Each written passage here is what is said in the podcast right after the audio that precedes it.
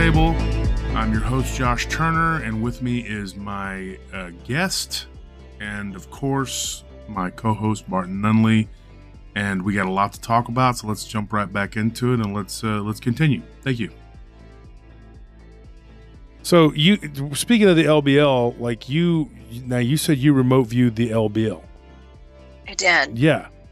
Can you tell us about that? Yeah, sure. I mean, I um I didn't know a whole lot about the LBL. You know, I'm a Bigfoot field researcher, but I don't know a whole lot about Dogman, and I'm from Georgia, and I I just had not really heard about the LBL too much until I uh, joined forces with Texas Front Porch in Tex, and uh, he's he's experienced Dogman before, and I believe he was the person who encouraged me to look into the LBL, the Land Between the Lakes, and the family who had been attacked, allegedly.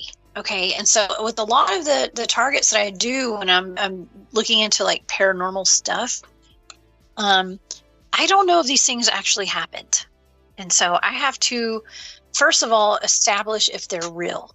Okay, and um, and so and yes, I've done targets before, um, very well known paranormal cases, even involving Dogman, people that people have heard before. Um, I've looked into them and I could not find that they were true. Okay. So, um, but I don't, I don't talk publicly about that stuff. Uh, there are cases that I'll talk about, but I, I, eh, won't get into detail because I don't want to upset anybody. Okay. Um, but with the LBL, I looked in to see if the attack of the family of four happened uh, the uh, back in 1982, and right off the bat, I did pick up that yes, it did happen, and uh, and it was horrible, and it was um, savage, and there were four people: a mom, a dad, two kids that were. Um, uh, they were torn to shreds basically. And uh and and it was very disturbing. But what was even more disturbing was that that was not the only attack. Like I was remote viewing that one attack, but I could not help but see like multiple other attacks uh, that happened in the area. And it wasn't a dog man, it was multiple dog men, uh, multiple beings, I guess you could call them. And, um, multiple attacks and and another thing was that they were all being covered up by the people at the LBL, like the the people who worked there, the wildlife management and the coroner's office, and like uh, everybody around that area, they were all they're all covering it up. Um, and so I, I just felt that was really, um, I felt it was it was it was very disturbing to me, and it was that was a, it was a hard one uh, to to talk about actually. So, um, yeah, and I, I was also picking up about um, where the dog man came from, and uh, that that was also disturbing as well because um, I felt like they were let loose, kind of. I know that sounds wild, but it was almost like they were let loose to feed on people. So um, make of that as what you will. But um, I wow. did get, um, as with a lot of these dogman cases that I look into and Bigfoot cases, people get attacked because they cross the line, like a territorial line, and they have territory on all these areas. And once you cross that line, you're fair game to be attacked. So you're telling me that if if you if a dog man is in the vicinity, okay, let, let, let's take this for example. Like like sometimes you'll be walking around and you'll see like a stray dog, and it could be a vicious dog, but if it's not really in its own turf, it, it's not it, it's not often it's going to run up to you and start attacking unless it's rabid or it's just having a really bad day. Because most of the time, because um, I've been out walking on a trail with my dog, and I came across two like I mean these dogs looked they they looked bad. They looked like they were pretty rough. Um, one one was definitely a Doberman, but he was really large, like he might have been with something else. And then the other one was a pit, and they kind of looked at each other. And I picked up a rock, and they just kind of ran. And I couldn't help but think if if you're if you were in their yard, they would tear you to shreds but they're running around loose and they probably know that they're not supposed to be that far flung. And of course, my dog was kind of going crazy, you know, whatever. And I unmuzzled him just to be, this was years ago, but I unmuzzled him just to make sure if they decided to come at me, and my dog, he was a mastiff, wore a big old spot collar, weighed 130 pounds. He was a bad dude, so I wasn't worried about anything. And I'm not I'm not afraid of dogs anyway because I was a handler. Um, that's another thing that I've done in my life um, is train dogs. So I'm not I'm not I don't have that fear of them. I don't I'm not, I'm not afraid of them. If somebody you know threatens me with their dog, I just I'm just like yeah whatever. It can hurt you, but uh, I'm not really afraid of it. So, but I thought you know if you were like a teenager or a kid or something running on that trail, those dogs, who knows how they would react? I don't know. I mean, I'm a big dude. I'm 6'4, 360 pounds. They're going to look at me and go, ah, maybe I shouldn't mess with this dude. You know, and then he, and I had a big 130 pound monster with me. So maybe that was like, why? But dogs don't typically attack, you know, um, you know, just, just for no reason, you know, unless they're out and there's a pack typically you know what I mean? So like it, all these excuses that they come up with why these dogs attack, whatever. But you're right. If you are in their zone, like their territory, like if you come into their yard or what they consider to be theirs, their domain, their home, they will freak out and they will definitely attack. And, and a lot of dogs are like that. So you're telling me that that's how these dogmen are. That like if if you go into their territory, like You're that's fair game. that's what you're dealing with. So so if you just run like say you just run into one out like out in the uh like out in the woods or something and just one by itself and you're not and you're not in a certain place, they're not going to attack you? I'm not saying that. Yeah, no, I'm not you know, saying that. You're less likely to be attacked. I don't know. I I'm not sure. I you know I remote viewed the family getting attacked, and I picked up on a whole bunch of other attacks. Um, and I did pick up that they um, were very territorial. I also picked up that the ones that attacked them were trained assassins. Whatever. So make of that as you as you will. Um, That, that's interesting, Jessica, because you say that you uh, couldn't help but see other attacks. I was wondering if you saw the one that happened 10 years later in 1992 uh, on the bow hunter that got attacked, and whatever attacked and killed this man actually removed his clothes and threw it up in a tree before he ate the, ate the man.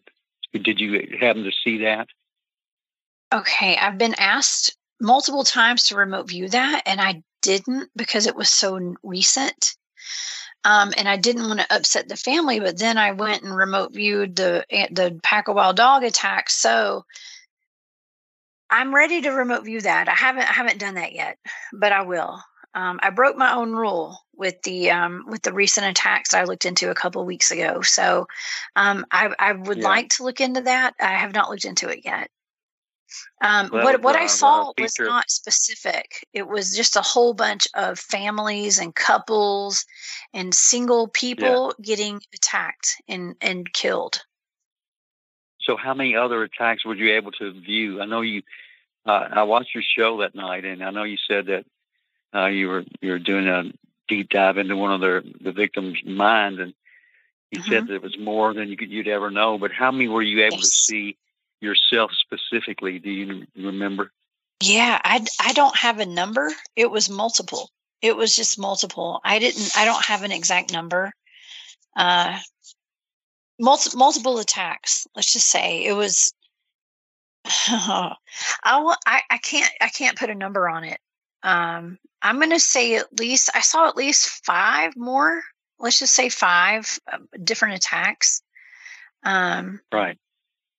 I, I can't give you an exact number, but it was it was it was much more than just one or two. Um, probably a whole bunch bunch more. But you know, when you're remote viewing and you've got a target, it's not good to like go off target and try to you know see all this other stuff. But it was just there. It was so blatant. It was like there was just more, more, more um, Right. going on there.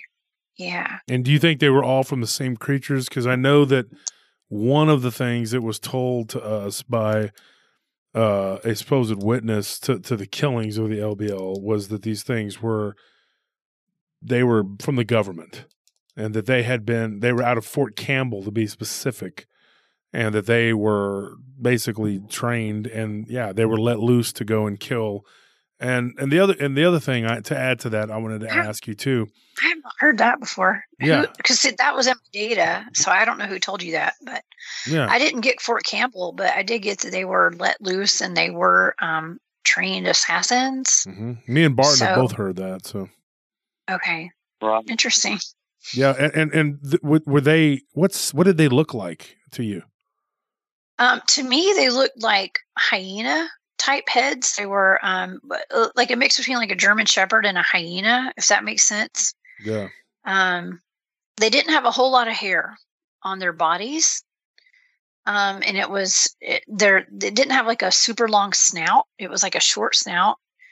And um, you know, I've seen the picture that that Barton that you drew. Uh, it didn't really look exactly like that. What I saw, but um, who's to say? I don't know. What I saw looked more kind of like a hyena type face. Um, but Yeah. it wasn't like spotted like a hyena, but it, it was just that type of a style, like that shape. So Yeah, there's no um, telling how many it had a different big- kinds big down there. there was so many different types. I did. I, I picked up on multiple different types. and, and when you've remote viewed, like have like like for the one that I saw, looked like a werewolf, like a traditional, like wolf, well, not traditional, but like wolf like creature. Is that one? Are, are um, I guess the the question I want to phrase it correctly for you. Um, are, are those kind more regional? Because that's the kind I get a lot of reports of around here. Yeah, I you know I I'm not sure. I don't know. I I it, it's interesting. I think there's some that are like local that have like been there for a long time, and there's some that apparently I think our government brings in or something. I I I don't know. Um, the the data suggests that there's several different types that are there, and um and so some of them might just be native to that area and they've been there forever and then some of them are coming from a facility somewhere Yeah, and, and do you? Because here, here's another thing. Like, if if these were created by an intelligence that was here long ago, and then they kind of abandoned it, you know, like maybe they went underground. Maybe the story of the reptilian war with the giants is true. Let's just say it was, or it is, and let's say that these creatures were kind of just left to their own devices. They would kind of devolve into their own primitive civilizations too, right? well you know the thing about it is, that there's so many things in our world that from the beginning of time we've had things that were good like things are remote view let's just say like orbs that fly over the that make crop circles i know this sounds totally random and it has sounds like it has nothing to do with this but it kind of does because I remote viewed orbs that make crop circles. And uh, you know, orbs have been seen flying over them. And uh, and when I was remote viewing these orbs, I was picking up two different types of orbs. There were some that were like the original orbs that made crop circles, and they were they came from source, okay, like source energy, and they were sending messages to humanity, okay, like good messages to help move us along, okay, as a civilization. But then the someone in power somewhere took these orbs and got whatever they are and they corrupted that technology or whatever this is, right? And uh, it made something like the opposite of like to to kind of throw us off. Like there's always something somebody that wants to corrupt something that's good, right? And so like maybe I'm not saying Dogman's ever been good or bad or whatever. Um, it's all relative but I think somewhere along the way, like they've they've been taken and they've been genetically modified, and you know experiments just like humans and any kind of chimera, you know, um, that that's the thing right now, you know, chimeras and uh, and experimenting with DNA and all that kind of stuff. So super soldiers. I mean, we got the whole super soldier program. I mean, there's talk about how the Germans used werewolves during World War II. you know, I don't know. Like, you know, we live in a very strange world. Um, I think the whole the perhaps idea- been corrupted. like one of the things that Hitler toward the end of the war um he had these uh like these uh what do you call them like grenadiers I guess you would th- and they were just using like uh uh forgot what they're called they're like rocket launchers um, to fight the to, to knock the tank busters. They used them, and they were just individuals that were running around with these uh, rocket launchers, basically, and just knocking out tanks. And he called them his werewolves. Um, but I don't know that they actually use real werewolves. I've always I've heard all these stories about that, but I've anytime I've ever looked into that, I've always kind of hit a dead end. I never really found anything. I did, however, find something from the Soviets, um, like having actually used primate uh, and and then doing all kinds of experiments on canines. Um, even one that you know me and Barton had talked about. I guess who were, I don't know who we were interviewing recently, Barton, and we talked about the canine experimentation that they did. I don't remember who it was. It might have been Ron Murphy. Uh, but we, we were talking about was it was it Ron or I think it was Ron. I think so. Yeah. Yeah, Ron would be a good guest for you too, Jessica. Just throwing that out there. He, he is, Yeah. man. He is a, a wealth of knowledge. Him and Chad Lewis both. Uh, it was awesome. Fantastic. Yeah. Yes, they would be awesome guests. We interviewed Oh. them recently too. Look at that. But um, Ron Murphy was just on Texas Front Porch, I think. So or on Brunch with Bigfoot. So who Ron? with my crew. I think so. Yeah. yeah, and you said you've you've interviewed D.A. Roberts too. Oh, several times. I've been on DA show a bunch too. Yeah, DA's a good guy. We like DA. He's one of us. for sure. Yeah. So, but th- this thing, Yeah. the, the thing with the wolves and and the, the hyenas and all that is very interesting because we do get a lot of stories of them looking hyena ish. You know, kind of. My grandparents claim to have seen a hyena looking werewolf type creature right outside of Alexandria, Louisiana, uh, years ago. And then my grandfather, right outside of Marfa, uh, in near, near in between Marfa and Candelaria and Pinto Canyon, um, he saw what he thought were upright little coyotes, you know, just running across the road and and doing what they do. And I've heard stories of of of people telling us that they've seen these little coyote looking dudes, man, like just running running around, you know, just just uh, doing what they Wow. do. Um, I, I don't know what that is or or why they would be uh, the way they are. Um, one of the people that told me that was Carrie Eaton. She's uh, the the uh, one of the founders of Dogman Believers Only group. Her and Cindy Fleming. And I was talking to Carrie the other day, and she was talking to me about these little. She saw like this little coyote looking dude and just stand up and run on two legs, and it looked different though than what you would think of as a dog man. Because I think the dog man term is just being used as a catch all for all of these these uh, different types of creatures when we're really dealing with a, a plethora of different type of phenomena and but i think that when what you're talking about how they're being weaponized these things go you know they, like they've been here a long time i think from our civilization being technologically advanced and then falling down to nothing for thousands of years and then coming back up and then falling back down. And who knows how long these things have been here how long the genetic manipulation has gone on you know, over the centuries. And then these things get caught and then re thrown back into circulation after they're they're you know genetically modified.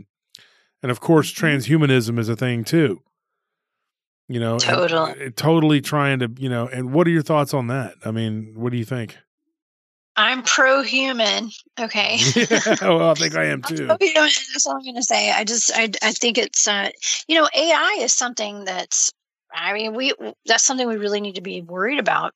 And, uh, you know, last night I did a show on Indrid Cold. Mhm. Okay. If you guys know who that is, Oh, he yeah. was, uh, the grinning man. Okay. I did a, I remote viewed him Right. and, uh, and I had Barry Littleton on the show with me last night. And I, you know, some people assume that he might have been a, a men in black, a man in black, I guess. And, uh, and, uh, you know, um, Barry was talking about how he believes AI, uh, men in black are AI in some way and stuff. And I'm, you know, it, it's hard to wrap your head around stuff like that, right? Well, just first of all, men in black, but um, them being AI, and it's uh, it's really scary to think about how AI is possibly about to take over our world, and um, and humans will be obsolete, you know, uh, in the future. So.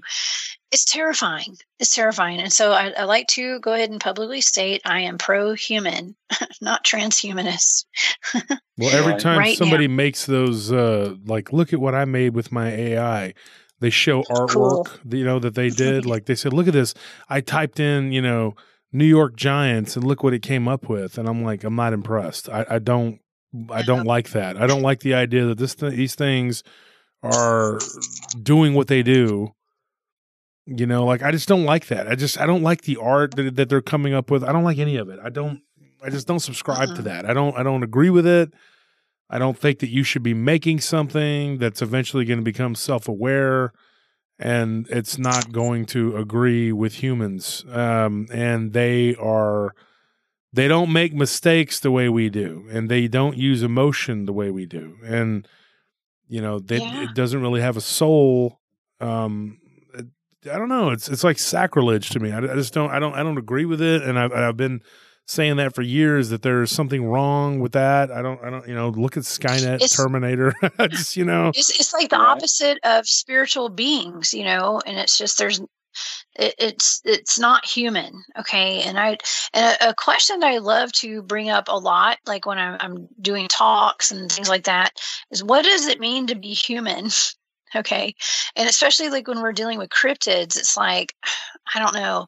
I just I just like to kind of put it out there, you know. Um, I don't know how how that relates to to like cryptids and things like that, but you know, as far as like remote viewing goes, and being psychic and um and just you know, humans we make mistakes, we have feelings, you know, and it, and it comes down to it. Like a lot of cryptids are interested in us because we we have things that they don't have like emotions like especially ets okay and stuff like that like they're they're very interested in us because they don't have the same emotional you know i want to say construct whatever the same emotions and things like the things that we don't we have they don't have you know um compassion and stuff like that you know Mercy. um mercy right yeah. all, all sorts of stuff plenty of things that already are, are coming out and saying that they believe that AI is already self-aware. Matter of fact, just a few months ago, one of them was fired for saying that.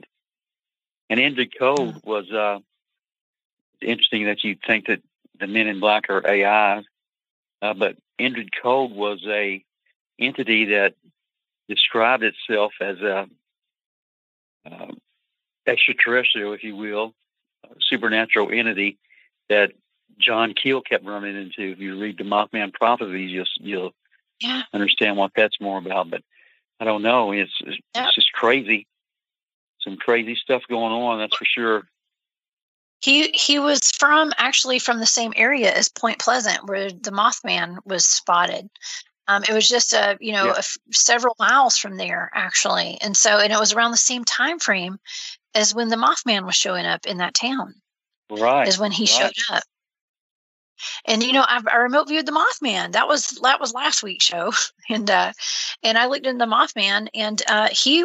This is going to sound really weird uh, to everyone, but I picked up that he was actually a messenger from God to warn of catastrophic events, Harbinger he of doesn't- doom. Yeah. harbinger of doom. But he he doesn't he doesn't look like. You know, you think like God would send an angel, something beautiful, to be like, oh, you know, watch out, don't go on that bridge. You know, like Archangel Michael or something with a sword and you know, blonde hair, blue eyed with wings, you know, or something. But it was a Mothman, okay, and uh, and that that's a little confusing um, when you think about it. Right. Especially since there was several different types of Mothman um, witnessed before the collapse of the Silver Bridge. There was at least three or four different types of of Mothman.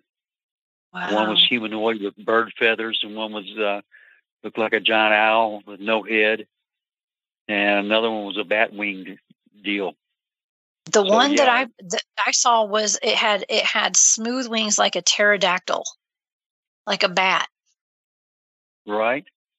hmm Yeah, that was the precursor to the uh, the more well known sightings. You know, it happened a few Mhm. years before the uh, the 1960s events. But yeah, there was several different types of them sighted there. So What do you think? Who what do you think of this know? thing? Like, I I believe that this these things could be biological robots, like uh, the Greys in particular, like a biological robot. I mean, because when you look at the, their mannerisms and the things that they do, they're they're just very robotic and, and they're hive minded. Um, and, and, Right. I mean, the Mothman Mothman. even made robotic sounds. Yes, robotic being exactly. So what if that And thing to- was a biological off- robot? right? To take off uh, straight up in the air without flapping his wings and keep up with the car going over 100 miles an hour. So that's not something that a, a normal bird or sandhill crane, whatever you want to, uh, whatever they said it was, you know, that's not something they can do. So And also, Yeah. God, what people consider to be God, is all relative to the person. It's true. Like the Elohim, Right. the, the, like there are people who they believe that the Elohim is the name for God. When the, the translations that does it doesn't bear that out in Hebrew. It it, it means like uh, like um, it's a plural. It's a plur- plurality. It wouldn't be God. It would be like gods or like sky gods or it translates to like you know beings like you know and it's like a sky council or god like like a heavenly beings so if, if you're looking at god as in the one of the old testament translations is of the elohim you're looking at like that that could have been something that they sent to warn us or whatever and then it gets really really deep you go down the rabbit hole you, it, it gets even further deep like the name yahweh is different than jehovah and so and so and so and so and then there's a passage, and I can't tell you exactly the the the verse of it. I bet Jason could. Um, but it's there's a passage in the Bible because I was talking Bible theology with Jason when I was at the at the uh, uh, Bigfoot conference up in uh, Mineola, and one of the things we talked about were, were these different you know things like this, and, and Jason is. Uh, uh, what's his last name uh, from Texas uh, front porch? Uh, Jason McLean. McLean. McLean, McLean.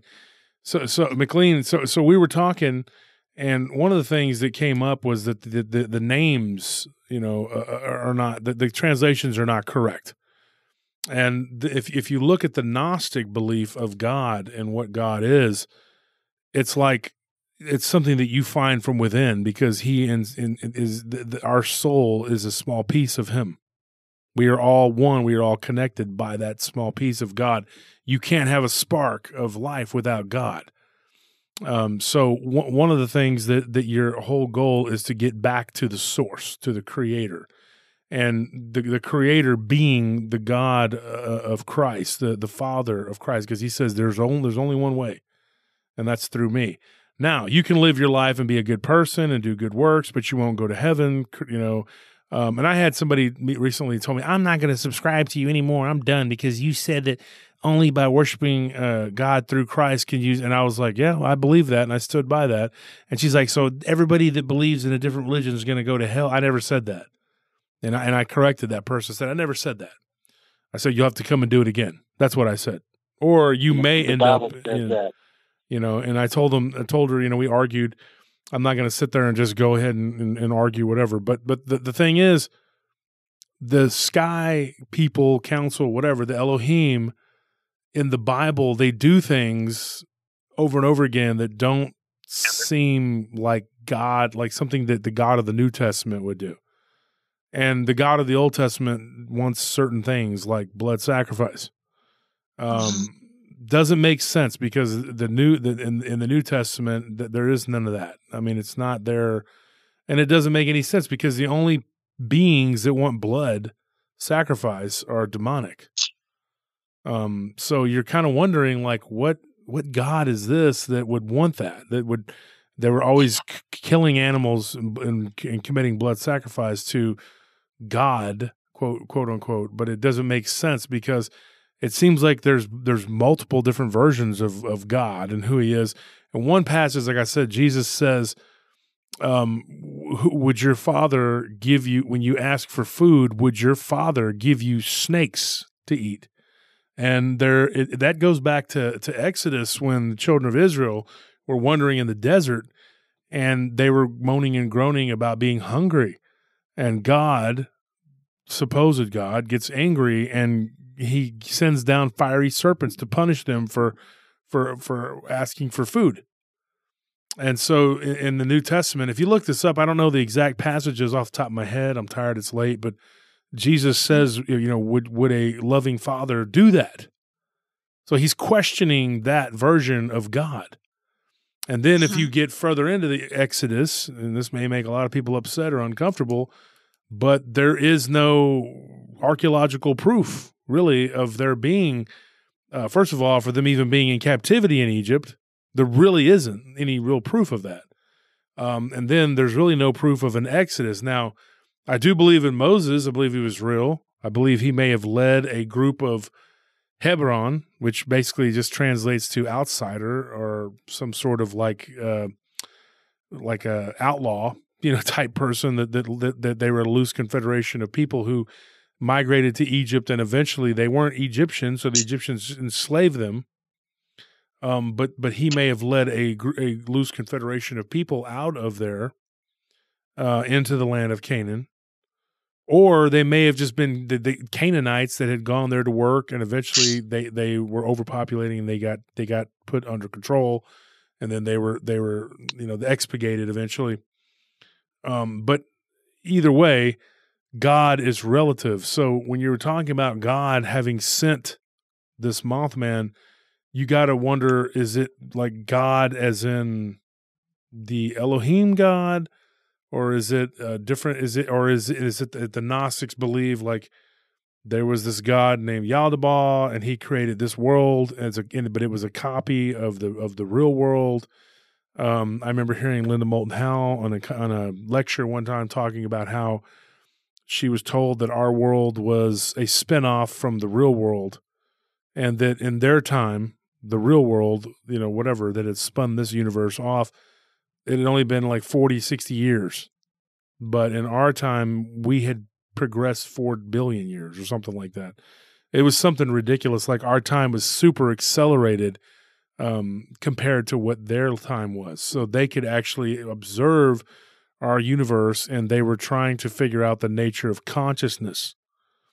And that's what this whole thing was just an experiment.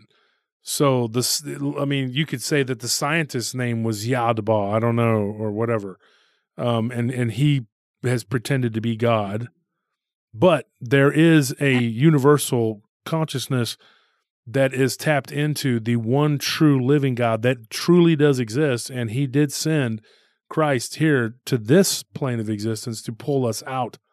So you have a way out because this world is corrupted, it is messed up. And if there's any doubt about who the God of this world is, Satan took Jesus to the to to the top of the, the mountain and told him, Hey, behold all the kingdoms of the world. They would be yours if you bow down and worship me. I always laugh when I heard that because like it'd be the equivalent of like a hobo coming up to you and be like, Hey buddy, everything in this shopping cart could be yours. Just say you love me and follow me into the woods and worship me. Oh, thanks. Gee, dude, a, a street sign, an old boot, and a cup of change. Oh yeah, I'll follow you. Um, Jesus is like, you know, why would I follow you? I have all the heaven. This is mine. You know, like God, my Father. You know, is, is I, I'm the. You know, it's mine. Why would I need this? But yeah, but you know, I mean, it's like the the, the point is is like th- th- that if you look at like that that as like the kingdom uh, of heaven as opposed to the kingdom of earth, Satan wouldn't offer wouldn't be able to offer the Son of Man or the Son of God which Jesus is both, he wouldn't be able to offer him that if it wasn't his to offer, if it wasn't his to give. So that tells you right there that he is the God of this world. Um, Yeah. You know, Well, the and Bible Jesus. even names him as such. oh, yeah. The Bible even calls him the God of the earth. Yeah. Mhm. Jesus was gone for 20 years. We don't know where he was at. And when he returned, he was quite angry and he told the Pharisees, Your father is not my father. Your father is, is uh, you know, Satan. He's a synagogue of Satan. But, anyways, go ahead. Go ahead, Jessica. Sorry. Yeah, no, Josh, I was going to say, um, as far as the data goes, saying that God sent the Mothman to uh, warn humanity, it's up for interpretation, in my opinion, because the, I, I get the data. I'm like a channel putting it out there with this information, and I, I don't honestly know half the time like what it even means. So it's absolutely that right there is up for interpretation for sure. That's the beauty of remote viewing, actually um, is you know I, I get I get the the key terms, the key words. You know, I, I put down my sensory data, and then it's up for interpretation in a lot of ways. Yeah. Uh, Right. and- and- well, and if you read the Inhumanoids, I have several other cases in there where these Mothman winged entities were seen uh, right before uh, some kind of major disaster. So you could be right there, Jessica.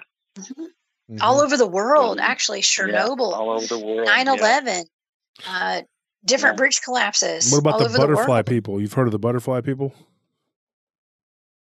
Have you no. guys heard of that? Yeah. So. During the tornadoes, nope. um, yeah, there there were butterfly. the children claimed that they were the butterfly people. It's a very uh, weird thing. I, I, mean, my my wife uh, studied it and she was very fascinated by it. And it was like there were a series of tornadoes, um, and I can't remember exactly where it was at, but if you, I'm, I'm pretty sure you can find it. Um, but it was like yeah. I think it was. Jo- I think it was in uh, uh, Missouri. It was in Joplin, Missouri. So if you there you go. So that's on the uh, the episode of Monsters and Mysteries in America that I'm I did. Mm-hmm. I think it's a Manus Man, the Butterfly People, and the Spottsville Monster. So yeah, definitely heard of that before. Yeah. I've never heard of it. That's yeah. really cool. Very interesting stuff. If you if you uh, look it up, you can see um, what it is. I mean, uh, like like just just look it up the story. And so you you did that one, Barton? Yeah, there was three stories in the segment uh, that I you know that I did the, the episode that I did, and one of them was the butterfly people, and the sure, and the other one was a Manus man, and then my own uh, testimony there. So yeah. So I was going to ask you another thing, Jessica. Um, the the Alfred Ostman case. That's another one that I wanted to talk about before we got done here. What, Albert. That's that's an interesting case. Okay, that was up in Canada, I believe, and uh, right. Yeah, there was a, a prospector, gold miner. Uh, he had set up camp. He was doing some. He was out there solo by himself, and uh, uh, you know, there was a there was a Sasquatch out there. I mean, this is I remote viewed it, and yes, this happened. Okay, it totally happened, according to my data. Okay, uh, he he was out there, and something had been kind of messing with his camp, and uh, he'd go to sleep at night, and he'd wake up, he'd see that there was things moved around, and uh, something was messing with them. And uh, one night, I guess he was in, he, he tried to stay up because he knew there was something messing with him. There was some kind of large animal that kept coming in his camp at night and moving his things around while he was sleeping. And he tried to stay up one night, all night, because he, he knew there was going to be something in his camp and he ended up falling asleep. And uh, next thing he knows, he wakes up where I, he got pulled up in a sleeping bag. He was in a sleeping bag and he got pulled up and flung over the shoulder of a gigantic Sasquatch. Well, the poor guy thought that he was riding on the back of a horse. He didn't know what was going on because he was kind of like in a in a sack. It was like you take a pillowcase and you put your pillow in it and then you close the top of it with your hand. you know, that's kind of what he was what the situation he was in. And it was hours. He was he was um flung over the shoulder of this Sasquatch for at least a couple of hours. And uh the thing the Sasquatch took him to uh, where his family lived. Basically, there was like a cave and um, out in the wilderness. And uh, this guy was there for, I think it was at least a couple of days. I can't remember the exact time uh, frame, but he was there, and uh, and it happened. And eventually, he he got away. Um, but yeah, he I think he told the story about how he was thinking about taking the young female Sasquatch with him when he left. Not sure why, but maybe to show people. Um, but yeah, he that that actually happened. He was he was abducted by a Sasquatch. And and the Sasquatch wasn't there to hurt him. He didn't mean to hurt him. He was just kind of being kind of playful and wanted to take him back to his family to show us show him off to his family, kind of. Well, he believed that the the adult male Sasquatch and the uh, the female adult Sasquatch wanted him to mate with mm-hmm. the young, younger female Sasquatch. Yeah. And he only got away. I think he was there for like uh, four or five days, maybe a week, but he, he only got away because he had that tin of snuff with him, right? And he got the, the big Bigfoot to, to dip that snuff and he didn't like it. So, you know, he was going all crazy and that he took that opportunity to, to slip out. But you know, it's hard to believe for me that someone could actually escape these creatures. You know, they're exactly. They're something else. According Yeah. to your data, though, like what you found that, that this really happened and he did escape. It did really happen. Yes, it did. It absolutely. And according to my data, yes, it happened. Um, and you know, and he he really caught a lot of slack his entire life for that. After after he uh, talked to, a, I think he talked to a, a reporter about it, and it was in the newspaper. Yeah, And um, yeah, yeah, you know, it what what drew the Sasquatch in were all his trinkets. He had a whole bunch of trinkets and shiny things, and uh, and it was kind of messing with him. Uh, was messing with all of his trinkets and things. But um, he okay. So in my data, this is going to sound silly, but but he wanted to show his family like the Sasquatch took him because he was he was a white man. He did not, you know, I, I think it probably had seen white men, but it was in my data. It was pretty prevalent. It was like, oh, he wanted to show his family a white man. That's what it said. So, um, so it was, uh, yeah, he, he went back and there was a, there was like a clan of Bigfoots. It was, a it was a family, uh, that was there and he, he kind of had to go into survival mode once he got there. And, uh, there was a, a moment where he was able to make the, the, big Sasquatch. I guess he made him sick, according to my data. He made him sick, or or he got sick, and uh, and it, no, eventually he was able to get away. Mm-hmm. Mhm. Right. And, and with with this story, along with multiple others that we've heard of Sasquatch, what are the differences between all these different Sasquatches, in your opinion, Jessica? Well, you know, they're all they're all different, just like we are, like humans. Some of them are nice, like that that clan of Sasquatch. They were just chilling. They were having fun with them, you know, and just kind of he was just there, and they they they weren't really threatening him in any kind of way. They're just kind of keeping him there. Mm-hmm. Um, and there are other Sasquatches like up in Portlock that are going to eat you, you know, if you go near them. So, um, to me, the patterns that I see are there's not a whole lot of different patterns. It just depends uh, on the region and and you know just just like people. I mean, there's some some of us are nice and some of us are not so nice. Um, some some some humans are serial killers. Others are just you know good hearted and and just want to be left alone. You know. And so, you, in your opinion, there are these Sasquatch people, or, or, or whatever. Are they naturally occurring, or do you think that the, they actually do come from somewhere else and then become more I human or more organic. physical? You think They're they're, I think a lot of them are just ancient and they're they're from here. Yeah, I Mhm. think they're native to here. Um, I don't pick up on a whole lot of Sasquatch being from like made in labs and facilities. The only time I pick up on that are with dogmen. So What do you think about like like do what? you do, but you do uh, believe they come from portals. Is that what you said earlier? Um, Sasquatch, I think that they're they're Yeah. it's it varies. Okay, uh, some of them are they. I don't pick up on like interdimensional portal stuff. I think a lot of them, um, when we consider them going through portals and being interdimensional, like what does that even mean? Like I know the portal thing. Like my team has experienced portals. Okay, but like when you say they're interdimensional, like what does that even mean? You know, like what what do we mean? Like they change their body density? I think that some of them probably can, but I also believe that they are able to get, come out of our eyesight somehow. Like we don't have the rods and cones in our eyes, and they're able to. I don't know if it's like mind control or what. I don't know. I know that Yeah, sounds yeah. wild, but I think they're able to manipulate our our eyesight or our our minds in some way uh, to where we don't see them, and that's what cloaking is. Um, that's my opinion. You know, I may not Uh, be right. I- always- I don't claim to be right about no, any we- of this. they do exhibit some some forms of uh, mind control on people. There's no doubt about Oh, it. Yeah, for sure. and and and I think that there are there is a lot of aggression from a lot of them. I mean, I, I- get people that want to believe that they're happy, friendly tree people or whatever, and every now and then maybe you'll get one that's like kind of benign, like what Albert Ostman went through. But I, you know, I, for the most part, it just seems like they're not. I mean, you know, when you really get down to brass tacks, you get these quick encounters or somebody saw it on the side of the road and it didn't hurt them because you're driving in a truck. Okay, but if you're out there in the woods and they're out there, and you're, you know, like you said about the territory thing. I mean, there's a good chance that you could get ripped apart. I mean, I've I've heard stories of people.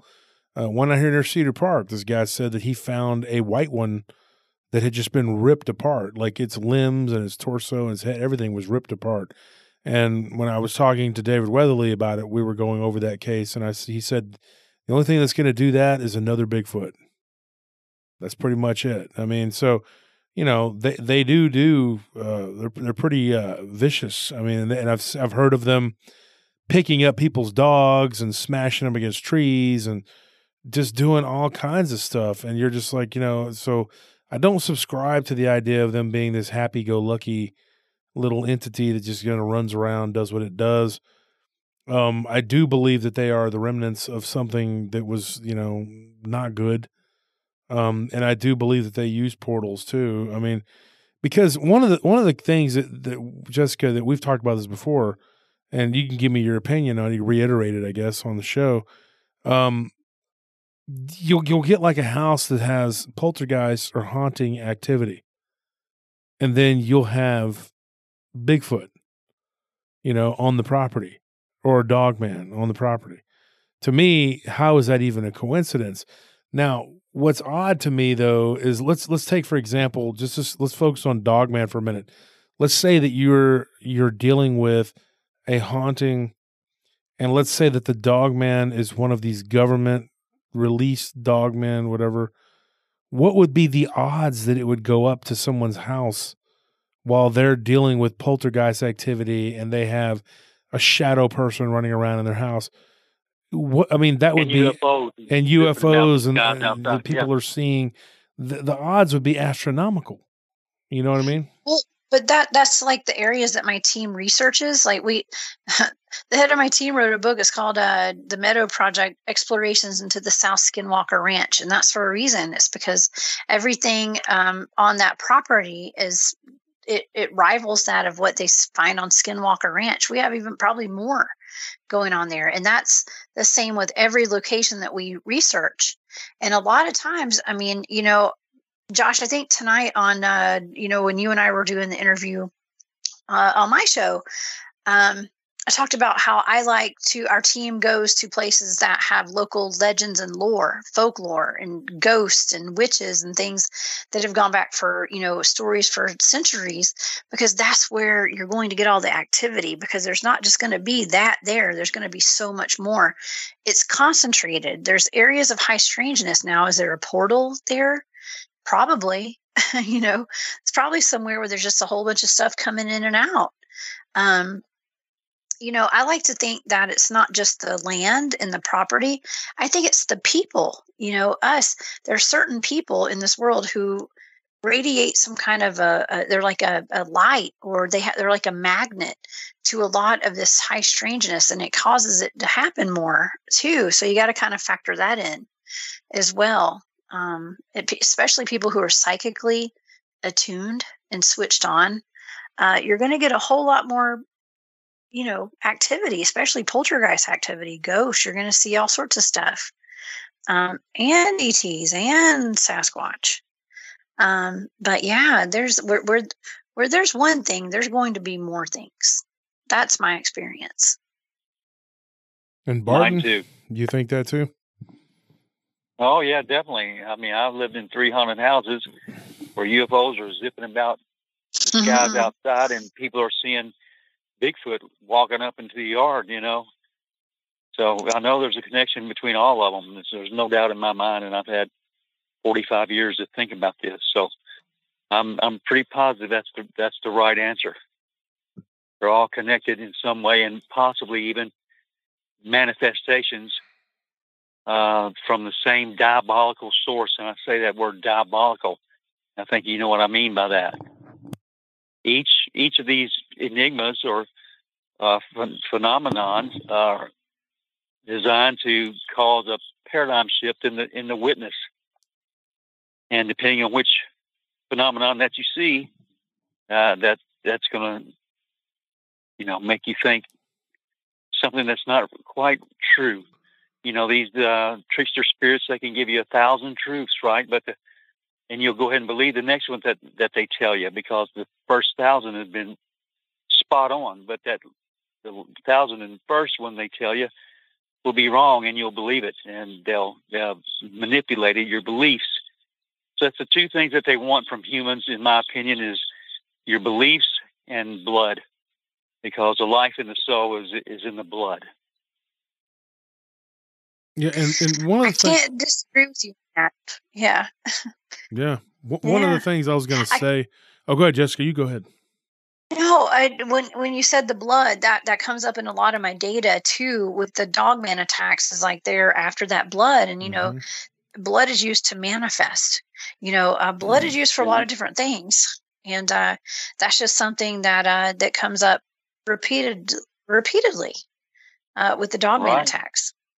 And it's interesting to note that the most potent blood in satanic rituals is child, the children's blood, the innocence. innocent blood.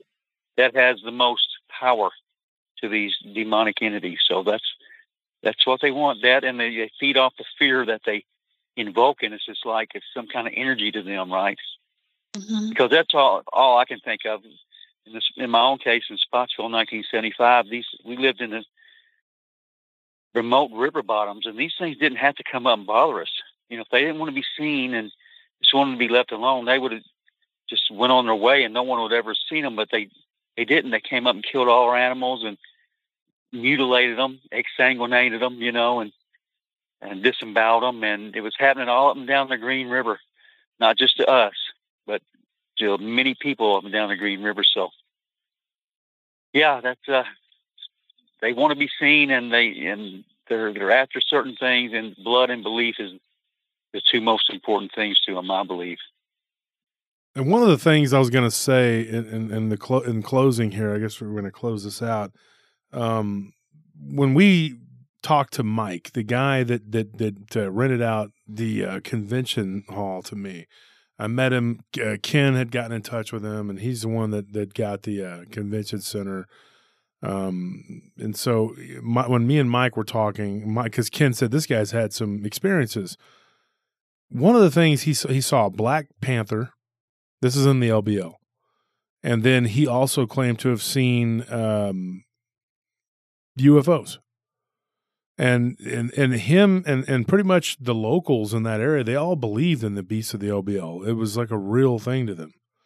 And uh, I believe wasn't it D.A. Roberts that the night before that he saw something? Him and his son didn't he see something, Barton? Like Yeah. looked like yeah, a at the Sasquatch. convention center, Yeah, right? At the convention center. Yeah, and so there there was this, you know, and, and of course the the LBL is north and south. There's the isn't the south where the Bigfoot is, and the north is in the is the Dogman.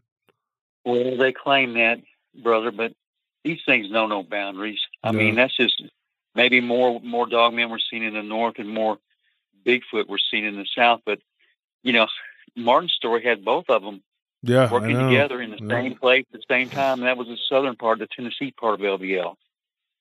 Yeah, and that So- happens once in a while. Like in the Devil's Backbone, that was a story I covered where they were having Dogman encounters, but there was a Bigfoot that just walked right across their property one one day in broad daylight, um, just right across a tank, a tank of water. You know, it was just like not. And here in Texas, we call these man-made ponds tanks. So, but uh, yeah, Yeah. it- that that that's what was weird though. Is like you know, Mike when he we talked about the uh, the whole you know, the at, and I met him at the conference too, you know, and he was like, he had told me he'd seen a giant black panther and he'd seen UFOs. Um, and that's all in the same area. So, anyways, in conclusion, I guess and that Dogman. Yeah, do what? I said with all in the same area with Bigfoot and Dogman. So, Mhm. what are the chances of that happening? I would say impossible. Yeah, unless there is something If- going unless on. there- Yeah. Unless there connection between all the all the phenomena. Yeah. I still, I still can't understand though that that, that there's some researchers out there that are just like, no, no, no, that, that, they're all different. They're all, it's all separate. It's all separate.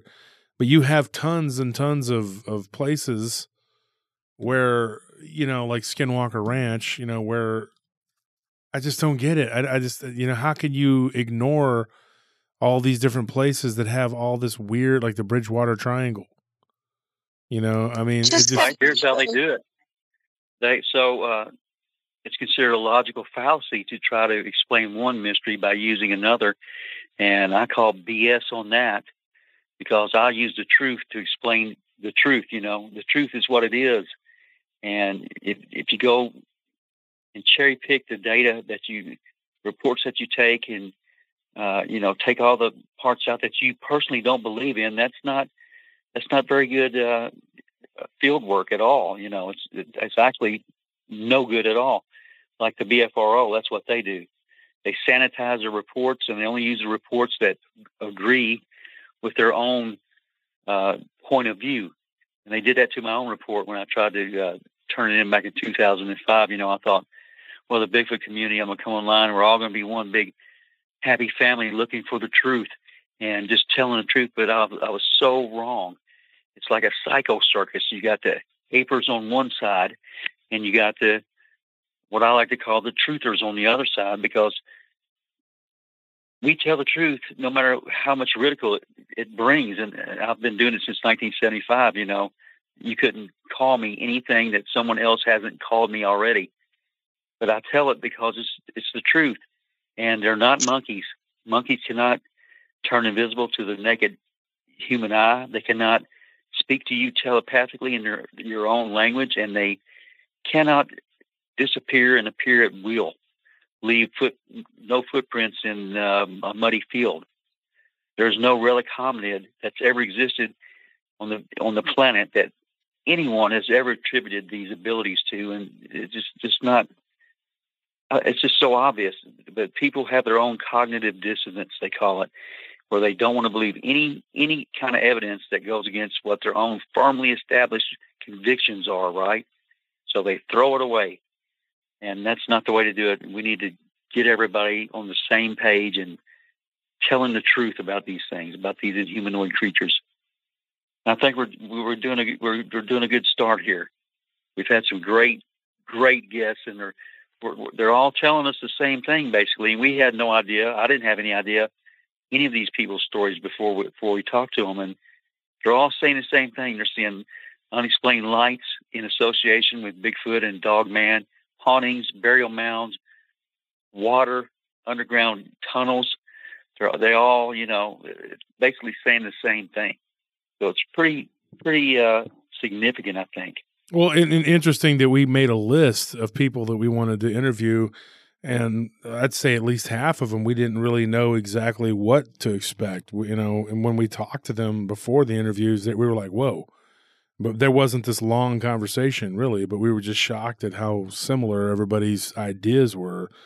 Um, and, and Jessica, you're no different. I mean, it's it's just it's it's astounding um, what we're uncovering. You know, it's just it's yeah. Some people have a little different; they're a little bit different, but for the most part, it's all the same. And um, I think uncovering the, as you call it, the data, Je- Jessica. You know, and looking at it and, and going like, hey, this is uh, where this is. This is what this is, and uh, you're starting to see patterns. It just keeps coming up over and over again, and um, yeah, that's just I'm glad I'm glad you guys are actually interviewing enough people too to like put this all together. That that's the key. You know, I mean, I'm I'm seeing the same thing on my shows. Um, you know, hearing from different people Right. and and those who are really out in the field and doing the research and and having these experiences. You know, uh, it's important to connect with those people. Uh, just for Right. And it's also important for them to, it's time, Jessica, it's time for the people who know what's going on to stand up and yes, tell it to everyone else.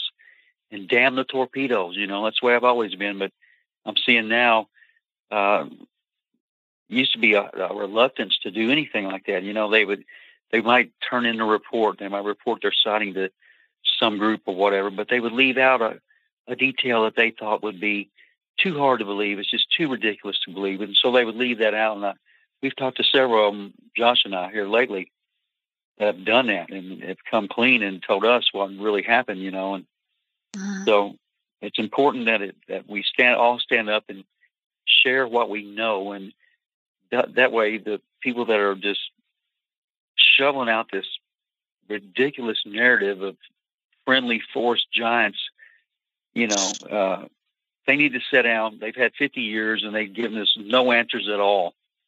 And I believe we were coming to to the time in history where answers are going to be revealed, and all people have to do is have an open mind and listen to the people who are not lying. We're not doing it to sell books or YouTube hits or likes on Facebook or nothing like that. We're not saying these things because we've seen them on TV or read them in a book, but because we've lived them and we know that they're true. And one of the things people do too with these reports, you know, like I said earlier, I'll reiterate this before we go. They will take out the part about the orbs.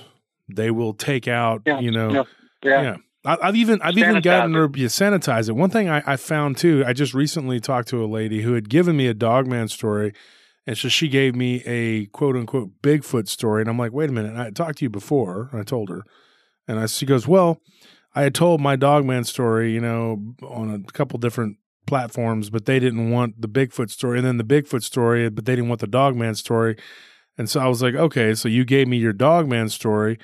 What I didn't realize is that they were within they were within the next. It was the it was one happened on a Tuesday and then the other one happened on a Wednesday. And so when she gave me the story, I, I thought, and, and, and I'll tell you about it in, at length, Barton, because I haven't finished doing the the me and Tony, uh, Tony haven't finished doing the uh, whatever processing of it. But it, it's like sh I was like, wait a minute, we've interviewed this person before. What is you know you you said you had a Bigfoot encounter. I didn't know that it was like the very next day um, and it actually involved the dog man. But the, the people that she had given the story to before did not want to hear about the dog man story, and the dog man people didn't want to hear about the Bigfoot, vice versa.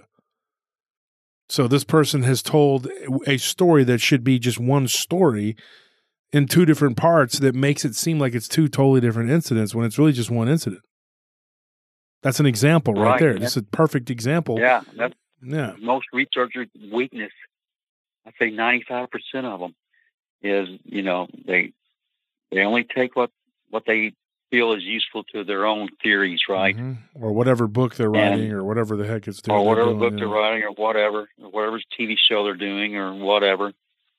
But they only look at one piece of the puzzle. And I've always it's been it's been my technique to always look at all the, the pieces of the puzzle, all the unexplained phenomena, the UFOs, the ghosts, the dog man, the Bigfoot, lizard man, all this, put all look at it all together and you'll see that there's many common denominators between all of these unexplained phenomena. Yeah, and, And that's now the only way that you're going to see the whole picture is to just to utilize every single piece of the puzzle and not just concentrate on one piece of the puzzle. I like what you do, Jessica, because that that's very interesting. Like what Barton just said, concentrating on the whole puzzle, and you do uh, you cover everything.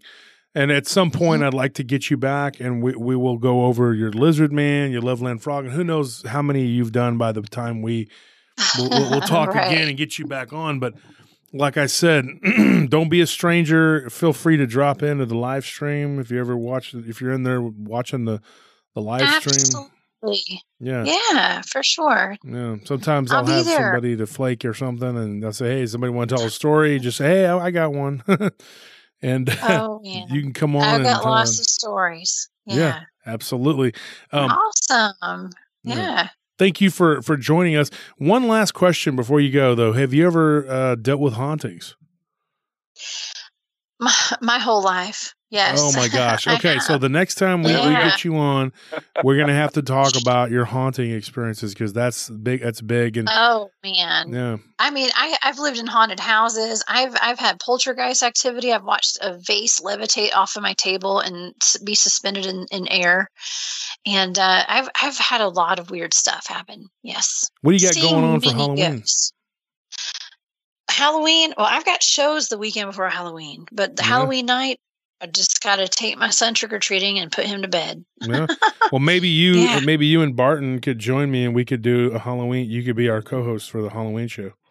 Yeah. Hey, you let me know. I'll Yeah. be there. Be great. That'd be great because I try to save up some of the the scariest. I'm going over some with my wife, and we we were kind of not. We don't argue like about the, the the stories or anything, but she's like, "What about this one? This one was really good." And then I'm like, "Well, what about this one? And then we're we're kind of going back and forth because we we need to record me and her a couple of standalone episodes, uh, which I call standalone because they're not they don't involve uh, anybody outside of the of the group of the PRT team, whatever.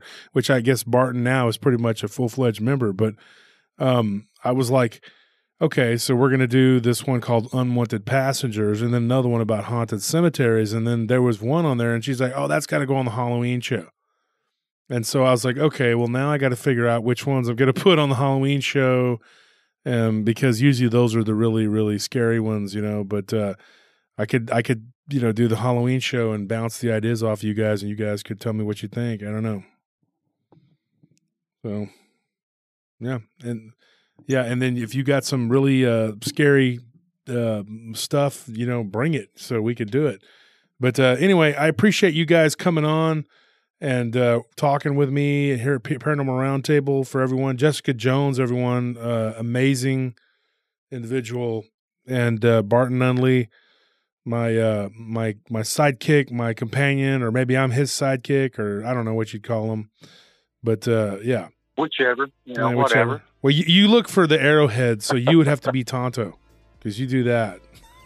So that Definitely. Yeah, I, You I do never that. understood the why they would call him the Lone Ranger when he wasn't really he wasn't the Lone Ranger. He was always with Tonto. So, Right.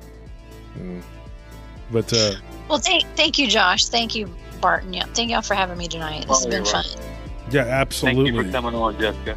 Yep, it's been, Anytime. been great. So, for everyone here at PRT, uh, whatever tree you're hiding from Bigfoot in, good night. Good night, everyone.